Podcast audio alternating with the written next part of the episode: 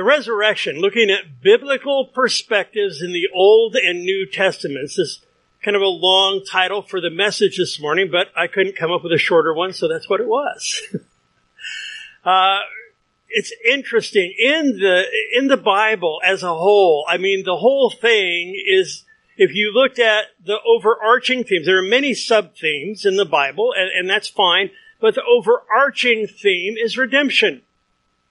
The overarching theme is the redemption of lost humanity by a holy God and the provision that he makes for you, for me in it.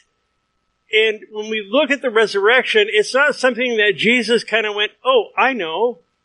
I, I think I'll die and then I'll raise from the dead. It, it wasn't something that it was, this is something that was planned out from eternity past and it was planned out our redemption, our purchase was planned out from way back.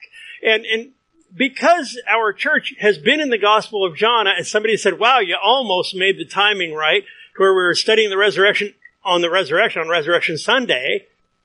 Um, well, because we've just finished studying it, I'd been in prayer about, well, where do you, where, where do you want us to go? Because I certainly want to, to honor you in our remembrance of the resurrection this day.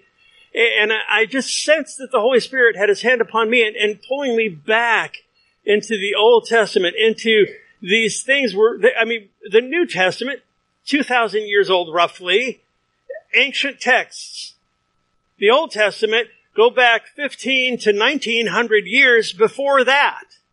So we're looking at somewhere between 3,500 and 4,000 years. And we see the resurrection. We see it through what we call types. All right? We've got a couple of slides here and I want to explain to you what a type is. If you'll notice on the, screens, I've, got a typewriter, and if you're under 40, get with me later, I'll explain it to you. Um, because now we use word processors. And, and back then, they, they called it a typographer. The, I, I, what it is, you'll see that all the letters are backwards on there and they're pieces of steel or lead type that were used. And what that would have, what would happen, you press the button, you see the buttons in the background at the top of the screen there, is you press the button and this piece of type would fly up and transfer through a ribbon with ink on it and make an impression on the paper. So next slide. This is the impression. Alright? When we look at types in the Bible, it's very much like this, and this is just a great object lesson or example because the type is the real. That's the tangible. That's the objective. That's the reality. The impression that's created by the type is not the type, but it's an impression. And when we look at types in the Bible, sort of like this, we see the real is Jesus. He is the object of the types that we see in the Old Testament. And, and the word type means impression or shadow, foreshadowing. And so as we look back and we go back, we're going to go all the way back to the creation. And we're going to look at shadows of Jesus and the resurrection that go all the way back. And then we're going to come forward and, and kind of conclude in looking at things in the New Testament as we go along. And then ultimately, Jesus' part in it. So as we look at this, understand that the natural order of life is life leading to death. I mean, all of us have that in our future unless the Lord comes and we're caught up to meet with Him in the air, as we're told in Thessalonians. But but the point is, is that the natural order is life leading to death. It wasn't always that way. We'll look at Adam in a few minutes here, but the, the, in, the great conundrum, the great question for humanity is, who am I and why am I here? And what's going to happen to me, to my soul, when I die? And, and that God, in His mercy and in His compassion, makes provision for us as sinful people to come into His presence to have the ability to spend eternity with Him. That, there are shadows and types going all the way back. So the divine order is, is different. It's the opposite. We talk about the upside down kingdom that we live in, that the natural order is death, lead, or life leading to death. I mean, we're born and we die. The divine order is death leading to life. We call it resurrection. And so what we look at in God's Word is we're going to look at these types and we're going to see that there are hints, but they grow in their, in their strength and in our understanding and that we see that there's more depth as we go, uh, as we go along here. And so understand these types, they're, they're shadows that point to an ultimate fulfillment. And, and that's the point. So in, in the first one I want to look at is Job. Now Job is probably the oldest book in the Bible written, and it's, nobody knows exactly when Job was written, but it's likely that it was written during the time of the patriarchs, probably between 1700 and 1900 BC. A very old book, written before the books of Moses, even though the events took place afterwards. Uh, but in Job chapter 19, there's a really interesting passage and it says that, for I know that my Redeemer lives and he shall stand on the earth. And after my skin is destroyed, this I know, in my flesh I shall see God, whom I shall see for myself and my eyes shall behold and not another. Oh, how my heart yearns within me. So Job sees the natural order, life leading to death. My, when my skin is destroyed, when he, when my tangible physical body is destroyed, but then he sees prophetically the divine order that he has a body. He says that in my flesh, I will see God. And Job would have no practical way of understanding, but this is a type. It's a shadow of a fulfillment that would be experienced only in Christ. And, and so there's this kingdom order, death resulting in life. And, and we see both of those here. So going on from there, and we're going to just kind of race through here. I don't have text on the monitors this morning. The reason is, is I'm going to be covering a lot of ground, and I, I felt that if we just put the book up there that we're going to be in, that to go further than that would just be a distraction because we're going to be flying through and looking at a number of different things as we move through the Old Testament. And we're only looking at a few. I, I want you to, these are just prayerfully selected a handful of scriptures that would bring out the point of these shadows of Jesus, these shadows of the resurrection going all the way back. So from there, let's look at Genesis. And in the book of Genesis, we see in chapter 2, verse 7, the creation of man. And so, I mean, it says that God breathed life into man, that he literally, and we looked at that uh, a couple of weeks back when we were looking at when Jesus breathed on the disciples to receive the Holy Spirit, recreation in that sense. And here at the creation, God creates man and he breathes life into him. It's not just physical life. Man was created in perfect harmony, perfect communion, perfect fellowship with God. That's why man was created. It was because God wanted to have fellowship with his creation. He wanted to experience a relationship with his creation. And so he breathes life into man, and only 10 verses later in chapter 2, verse 17, God gives a warning. And he says, Of the tree of the knowledge of good and evil, you will not eat. For in the day that you eat of it, you shall surely die. Now, it's interesting in the Hebrew that you shall surely die, it says dying, you shall die. And we know that that's what happened. I'm, I'm not going to go through the account of the creation. I mean, we all know what happened to Adam and Eve. And yet we know that on the day that they ate of the fruit of the tree of the knowledge of good and evil that they didn't die physically. I mean, the, remember God drove them out of the garden and posted the, the angelic beings at the entrance so that they couldn't come back in and all that. So, but we, we know that man died spiritually in that time. Fellowship with God was broken. And so, as we look at this, in Romans chapter 5, the apostle Paul says, therefore, just as through one man sin entered the world and death through sin, and thus death spread to all men because all sin. What Paul is saying there is that because we inherit Adam's nature, that we are predisposed to sin. We have a sin nature, and that it's not Adam's sin that condemns us, but the nature that we inherit, all of us sin. And that's what he's saying. All sin. And so we see that Adam in, in, in chapter 5 here in verse 14, a couple verses after, the apostle Paul himself says that Adam is a type. He's an impression uh, of he who was to come. Uh, and Jesus is the fulfillment. And sometimes he's called the antitype because an antitype would be the opposite, pointing to the opposite in the fulfillment of the type. Uh, in other words, through one man, sin came into the world, and through that, all sinned, and and that and death, death came into the picture. And then through one man, if we went further in Romans 5, we're not going to go a lot further there. We'll touch on it some. But through that, that through the one man, the second Adam is how Paul calls Christ in that passage, all are made alive. All who would come, not universal salvation, but any who would come would have the opportunity to exchange that sinful, dead life for being born again, for being made alive. And so the antitype of Adam is Christ. He is the fulfillment of the opposite that would take place. So I hope you're bearing with me on that. In Romans 5:17, we read, "For if by one man's offense, Adam, death reigned through the one, life leading to death, much more those who receive abundance of grace and the gift of righteousness will reign in life through the one, Jesus Christ. Death leading to life. You see the, the, the temporal and the spiritual. You see the problem and the resolution. We'll get with that more as we go along.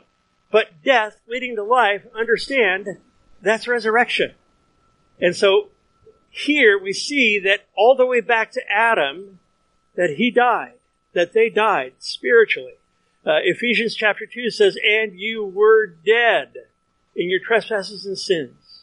But God, being rich in mercy, made us alive in Christ.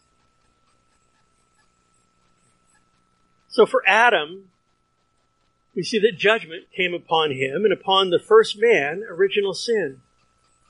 What was the penalty of that? Humankind was cursed.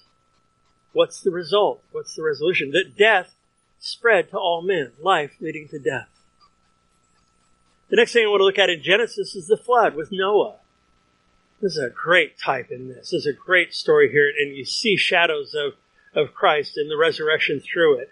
Uh, in Genesis chapter 6, uh, we read, And the earth also was corrupt before God, and the earth was filled with violence. So God looked upon the earth, and indeed it was corrupt, for all flesh had corrupted their way on the earth. And God said to Noah, The end of all flesh has come before me, for the earth is filled with violence through them, and behold, I will destroy them with the earth. Life leading to death. And then he says to Noah, he says, make yourself an ark. Interesting, in 1 Peter chapter 3, we see again coming forward now to New Testament times, coming forward that 1500 plus years. Peter writes that divine long suffering waited in the days of Noah while the ark was being prepared in which a few, that is eight souls, were saved with water.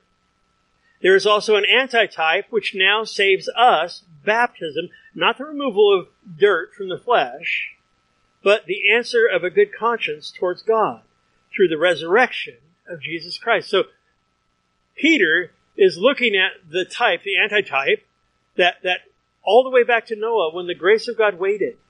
And here we see that grace was in place. It says in that same chapter that Noah found grace in the eyes of the Lord. And so here we see now, we see the beginning of provision being made that God must judge sin. He has to judge sin. He is ultimately, utterly, completely far above any of his creation as far as purity goes. Holiness, by definition, is purity, moral purity as relates to infinity. He is infinitely pure and we are not, obviously. And so, because He created us and He loves us, it's His work of redemption to purchase us back into fellowship. That's the point of the Bible. That's the point of the cross. That's the point of the resurrection. Is God's love for us.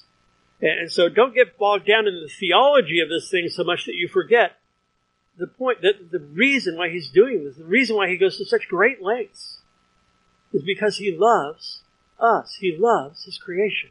And He wants to bring us into fellowship with Him. And sin has broken that. Here's something that Charles Spurgeon said about Noah. He says, Noah was not saved by the world's being gradually reformed and restored to its primitive in- innocence. But a sentence of condemnation was pronounced, and death, burial, and resurrection ensued. Noah must go into the ark and become dead to the world. The floods must descend from heaven and rise upward from their secret fountains beneath the earth, and the ark must be submerged with many waters. Here was burial. And then after a time, Noah and his family must come out into a totally new world of resurrection life. So we see that even in the story of the flood, we see a type, we see a shadow, we see an impression of the fulfillment that we would experience in Christ. So the judgment in those days was upon the, the known world, upon the, the earth for evil and for sin. The penalty for that was death the flood. But the result, and here we see, we see a, a spark in, in, in God's plan because he doesn't just wipe out everybody by his grace, because Noah found grace in God's eyes, not because of who Noah was, but because of who God is. God makes provision for these eight people to come through the flood. So it's grace in a limited sense, but it's grace demonstrated on, on behalf of God towards his creation. He's going to start over. He's going to start over with these people. The next thing I want to look at in Genesis is Abraham. Uh, great story there. And again, I, I, wish that we could just take the time and, and, and, you know me, I like to just break it down and break it down, but, but just so that you get a sense of, of this, this thread of resurrection running all through the Word of God looking at Abraham now in Genesis chapter 22, where not very far into the Bible we have the, the account of Abraham nearly sacrificing his son Isaac. And then God himself providing a sacrifice in a ram. Remember, Abraham goes to Mount Moriah and he takes Isaac up on the mountain and he prepares the sacrifice. He gets the wood and all of that. And he draws back the knife to kill his son. And, and, and God says, wait. Abraham, no, I will provide myself a sacrifice. Provide myself a sacrifice. And there was a ram stuck in the thicket. And so we see for the first time, we see the substitutionary death. And so God making provision, he's actually, he's using Abraham as an instrument of judgment. And then his provision coming and saying, no, he doesn't have to die. I'm going to make a substitutionary sacrifice for him. And we see a picture, again, a beautiful picture of what he would accomplish ultimately in Christ. So, going down through the ages, we look at this in Genesis chapter 22. There's nothing more that's re- revealed about Abraham's motives until we see in the New Testament, the writer of the Hebrews comes back and he visits that and he says this in Hebrews 11. He says, by faith, Abraham, when he was tested, offered up Isaac. And he who had received the promises offered up his only begotten son. Sound familiar? Of whom it was said, In Isaac your seed shall be called. That's us.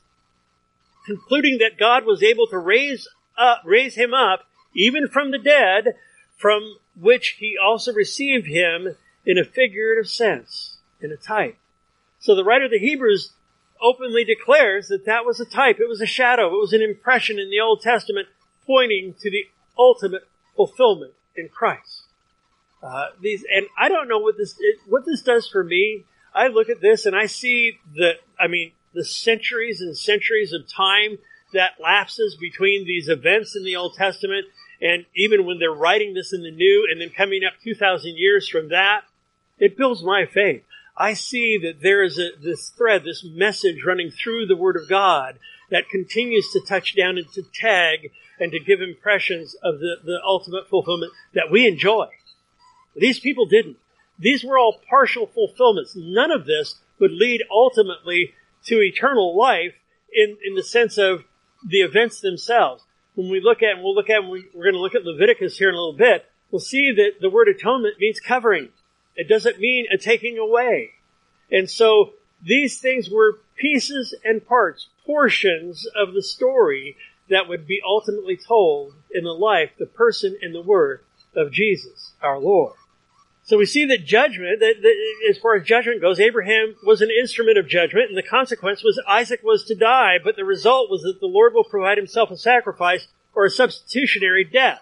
Life, or death, giving way to life. We see that now coming into the scene. And it was all by God's grace. Isaac hadn't done anything to merit life. And the Bible tells us that all have sinned and fall short of the glory of God, and yet God, in His grace, pulled back, using Abraham to pull back from the actual death of his son and putting that animal in its place. Moving forward to Exodus, I want to look at, a couple of things here as we go along. So look at the Passover. In Exodus chapter 12, we see that God, here's Israel, they had gone down 400 years when, when the sons of, of Israel went down into the land and they began, they, uh, they had grown into probably a million and a half people over that 400 years and the Pharaoh that was raised up that didn't know Joseph, their ancestor, they put him into slavery and then out of that slavery, he, he was just punishing these people with work that was almost impossible to accomplish. And that God raises up Moses and his brother Aaron as well to be deliverer for Israel. And so he gives the ten or the nine plagues on the nation of Israel, and the tenth one is the plague of death. And we see a, a beautiful picture there where they take a lamb, this innocent lamb that's spotless, and they, they kill it at twilight, and they take the blood of the lamb, they put it on the lintels and the, and the doorpost of their houses so that that night, when the angel of death comes and takes the firstborn of all the people and the animals and the whole works, that the, the children of Israel are spared.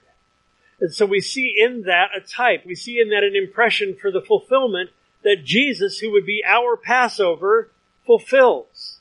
In 1 Corinthians chapter 5, the apostle Paul says that, that Christ indeed is our Passover, who was sacrificed for us. The next thing in Exodus we look at, as we look at these shadows, these types, these, these impressions from the Old Testament, is in the Red Sea itself. After the Passover had been accomplished, and, and Pharaoh said, go ahead and leave, and then he changed his mind. We see that the children of Israel, they go through, they leave Egypt, and they get out, they get up against the edge of the Red Sea. God parts the waters through Moses, and Israel passes through the Red Sea. And we're told that, that they are baptized into the Red Sea and resurrected to newness of life on the other side of it. That that was a type for baptism and for coming into resurrected life on the other side. That that would be God's judgment would be upon Egypt. The consequence was that as the Egyptian, Egyptian army pursued Israel, they got into the midst of the sea with the, with the water still parted and God closed it up. And he drowned the entire army. And so we look at, again, Jesus, or Israel, uh, Egypt is a type in the Old Testament for the world. When Abraham goes down into the Egypt, and look at that, he goes to the world and he's seeking answers from the world. That's when he lies about his sister and all that. We'll get into that. But the point is, is that these types are there for our instruction, for our edification, for our good, and for our understanding. And so as we read through the Old Testament, we see these impressions, these, these visions, these things that point us to Christ. The result was that Israel was delivered through the sea to a new life. So death leading to life. In 1 Corinthians 10, uh, the apostle Paul says, all of our fathers were under the cloud and passed through the sea and all were baptized into Moses in the cloud and in the sea and all ate the same spiritual food and drank the same spiritual drink. For they drank of the spiritual rock that followed them and that rock was Christ. Again, we don't have to deduce these things. Very often the type is pointed out in the New Testament looking back. Corresponding to that in Romans chapter 6, the apostle Paul says, or do you not know that as many of us were baptized into Christ Jesus, were baptized into his death? Think about it. Baptism itself, folks, is a type. It's a type for when you're baptized, and, and as a Christian, it, it, the, the, symbolism there is, is baptized, leaving the old life behind, dying to the old life, going under that water and being resurrected to newness of life. That's what the Bible teaches. That's what baptism signifies. It's an outward sign of an inward act. Of course, it's not baptism that saves us. It's not, I mean, it's an act of obedience for sure, but baptism itself doesn't save us. It's, it's showing the, the cleansed heart, the cleansed conscience that we looked at before. He says, We were buried with him through baptism into death, and just as Christ was raised from the dead by the glory of the Father, even so we also should walk in newness of life. Death leading to life. The next place I want to stop is in Leviticus, and we're not going to go through, this will be the last book that we look at. But in Leviticus, we see the Day of Atonement in chapter 16. Again, I, I want to clarify, when we're talking about the atonement for sins, atonement means covering. And the best that the Old Testament could produce through the people being obedient to the laws, the ordinances of the Old Testament, was a covering for sin. The Day of Atonement had to be, it, it had to take place every year, once a year. Yom Kippur is what we call it. It's what they call it. And, and it's the day of covering for the sins of the people. All of the sins of the people would be covered in this day. And yet, that wouldn't be, as we experience in Christ, forgiveness once for all, that His sacrifice once for all, uh, but it would be, it would fall short of that because they'd have to come back next year and do the same thing.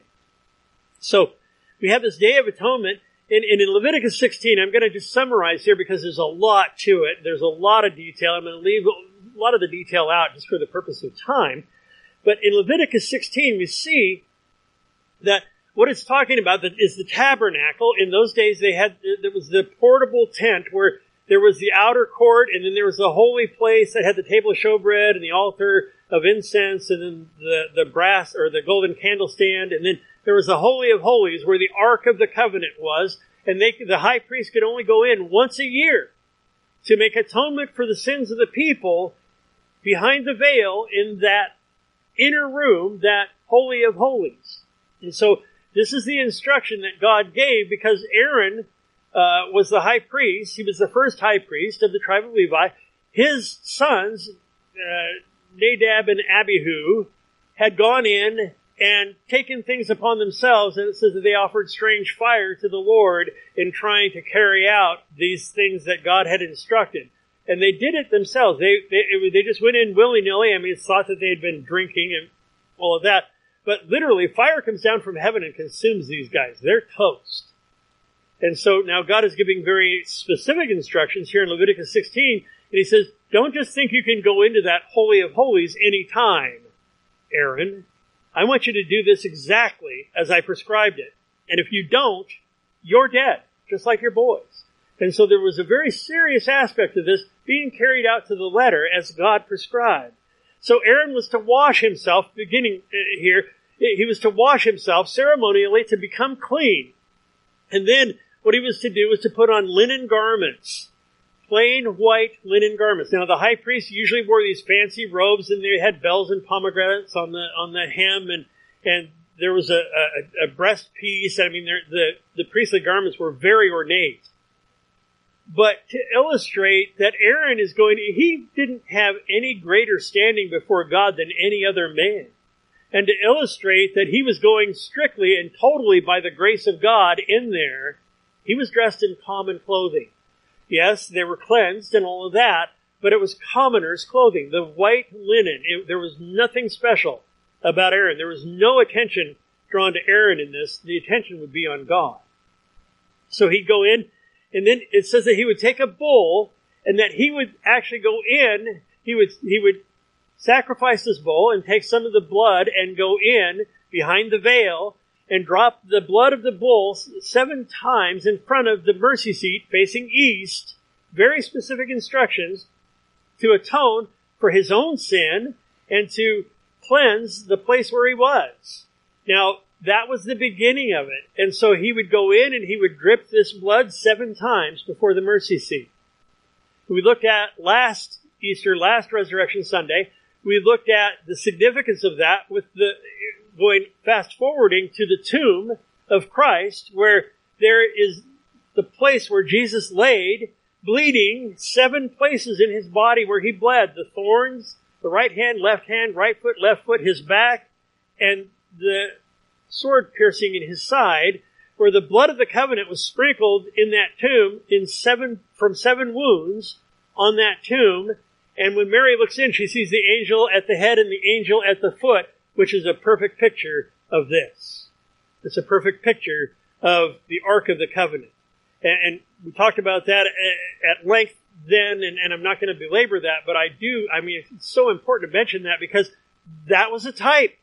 It was a shadow. It was an impression in the Old Testament that has its fulfillment in that tomb. The, the Ark of the Covenant, the mercy seat, where the mercy of God would be poured out upon the people because Jesus had just finished on the cross atoning for sin. But it wasn't just an atonement that was limited as a covering. He was taking the sins away. We'll look at that in a second. So after Aaron did this thing with the bull, he was then to go get two goats, two kid goats, two young goats, and that they would cast lots with these two goats. And there was actually, I mean, I remember when Harvey was doing his Revelation study, we were looking at the, the temple, um, the, the, the implements that they're using, and they actually had this it was a little box that they would put the lots in. They would cast lots and they would pull out and assign a lot to each goat. One goat would be for the Lord and that goat would be sacrificed. His blood would be spilled. He would be sacrificed before the Lord for the sins of the people. The lot that fell to the other goat was called the scapegoat. And, and you guys probably know, I mean, Washington DC, there are scapegoats all the time. But a scapegoat is, is one who is not guilty of what has taken place, but he bears the weight of it. Okay? And that goes back to the Bible here, in Leviticus 16, where we see the original scapegoat. And what that goat was for was, was for a very specific purpose, and we'll look at that as we go. So what he would do with the goat that belonged to the Lord, the goat that was going to die, is he would take, he would sacrifice the goat out at the altar, and then he would go in, take the blood of the goat, and sprinkle it seven times, do exactly as he did with the bull. So the one goat, he goes in and he atones for the sins of the people.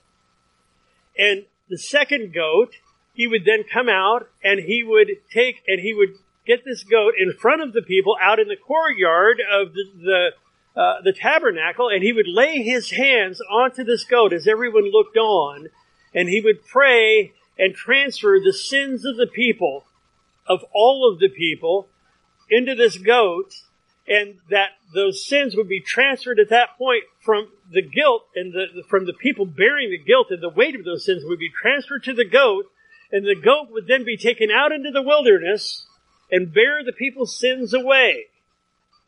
Okay? So, I mean, it's a very complex, I've left out so much of the detail, but to summarize, you have two goats. One dies for the sins of the people, one bears their sins away. Fulfillment's in Christ. Why would they have two goats? Because there wouldn't be anybody until Jesus that the, the, the, the God man, 100% God, 100% man, that would live a sinless life that could die for the sins of the people, the sins of humanity, and also then bear our sins away, take our sins away. And so Jesus fulfills both parts of that but in a perfect sense, not in an imperfect, in a partial sense, as we see in this. So Aaron goes and he does all of this, and then we look forward again into the New Testament. In Romans chapter 5, we read this. In verse 10, he says, For when we were enemies, we were reconciled to God through the death of his son, reconciled through the death. Much more, having been reconciled, we shall be saved by his life. So we see two aspects of that, don't we?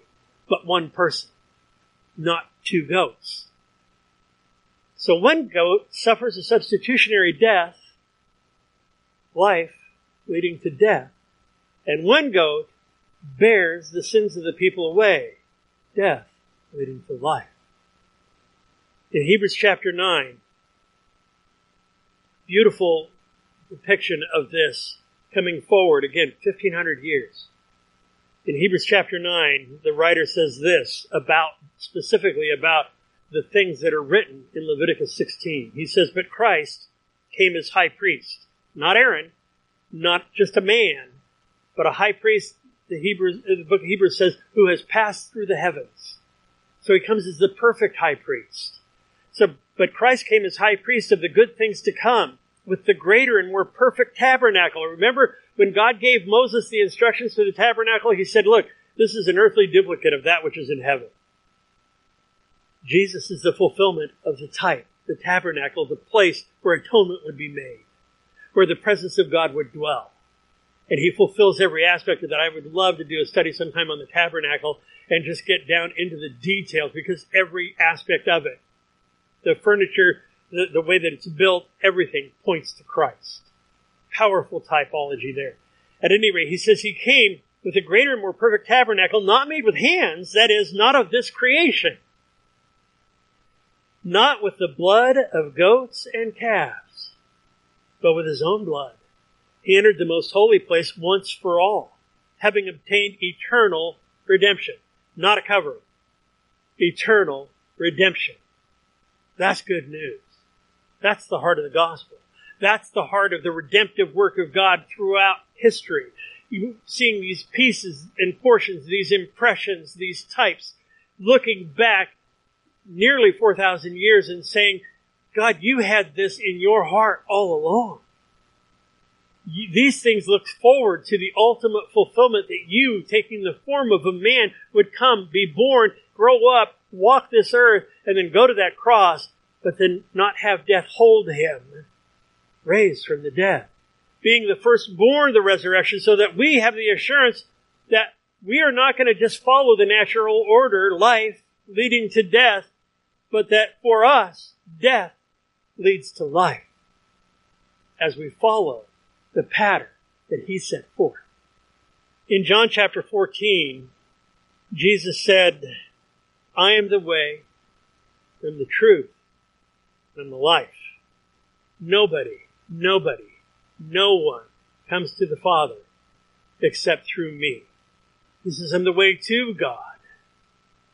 All of these things that we're looking at this morning point to the ultimate fulfillment that Jesus would be the way, the only way to God. This is on the truth about God. In Hebrews chapter 1, the writer begins, he says, in times past, we, God spoke through, through the prophets and the fathers in many portions in many ways, in pieces and parts but now has spoken to us in Son, in His Son. The word His is in italics, but He's saying He's spoken to us in Son. Not Son like Daddy, but Son position. His Son, the heir of all things. He says, through whom also He made the worlds. He goes on to the creation there. But He's saying that God in the Old Testament spoke in portions, pieces, and parts. Nothing would have the ultimate fulfillment, but there would be shadows that are fulfilled in His Son.